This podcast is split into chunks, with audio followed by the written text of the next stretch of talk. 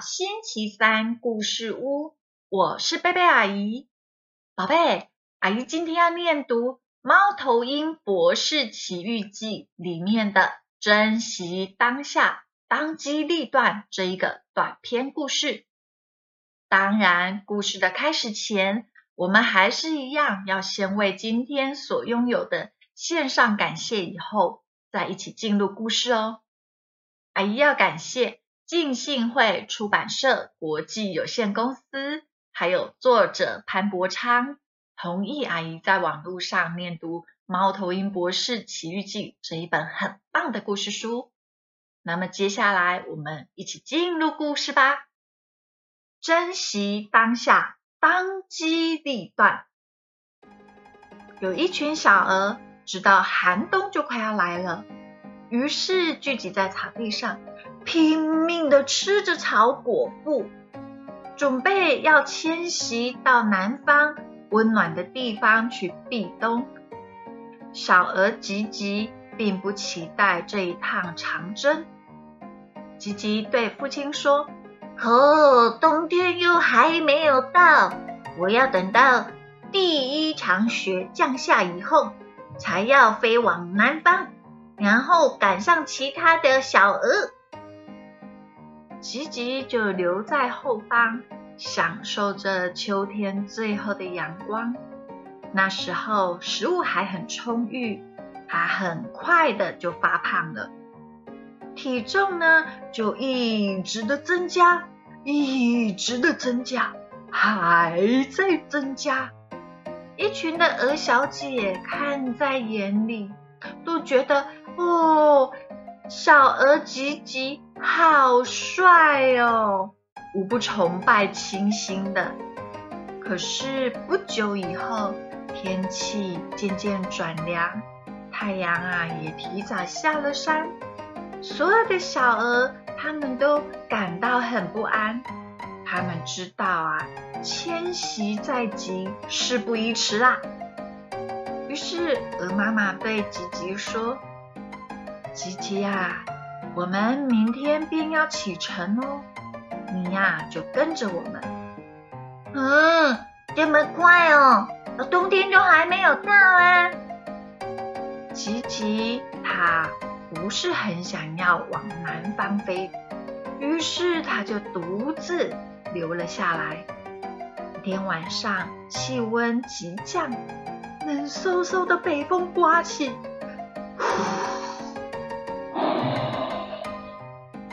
夜空繁星点点，这一只年轻的小鹅吉吉冷得直打抖擞，咯咯咯咯咯咯咯咯，这这这真的咯咯咯太冷牛哇，冷到吉吉连说话都说不清楚。他暗自的告诉自己，明明明天我我明天一定得飞走了。第二天，吉吉一大早便起床，拍打着翅膀往南飞。他看到遥远的群山笼罩着白蒙蒙的薄雾。哦，爸爸妈妈、兄弟姐妹都在那边等着我，我必须要快一点，再快一点！吉吉呀，心里焦急万分，他竭尽全力。只管着尽量的往高处飞，但是飞了几个小时，却已经疲惫不堪。吉吉的翅膀也不够健硕，身体呀又是又胖又重的，哪里能够应付这漫长的旅程啊？吉吉开始越飞越低，一直降到离海面只有几尺高。大浪汹涌波涛，咆哮不断。啊，太累了，我真的快要支撑不了了。吉吉说着，就在拍几下翅膀，但是他每拍一下翅膀，都出尽了全力。他的额头啊，满是汗水，四周张望。只盼可以找到什么地方休息一会儿。但是四周就只有海啊，连一块干的地都没有。吉吉绝望不已，他说：“我我一定会葬身在海中，永远都见不到家人的。”吉吉自知再也无法抵达目的地了，于是他的双眼流下了眼泪。就在这个时候，一个大浪扑了过来，就将吉吉打沉到了海底，再也没有人见过他了。宝贝，你喜欢今天的故事吗？今天故事后的动动脑时间，贝贝阿姨要邀请宝贝们想一想：如果你是故事中的吉吉，你是不是也会等到寒冬来了以后？才开始往南飞去避冬呢。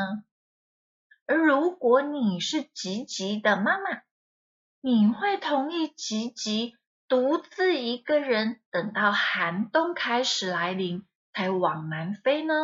还是你会希望吉吉一开始就跟着你在秋天就开始往南飞呀？想一想，记得来告诉贝贝阿姨你的想法哦。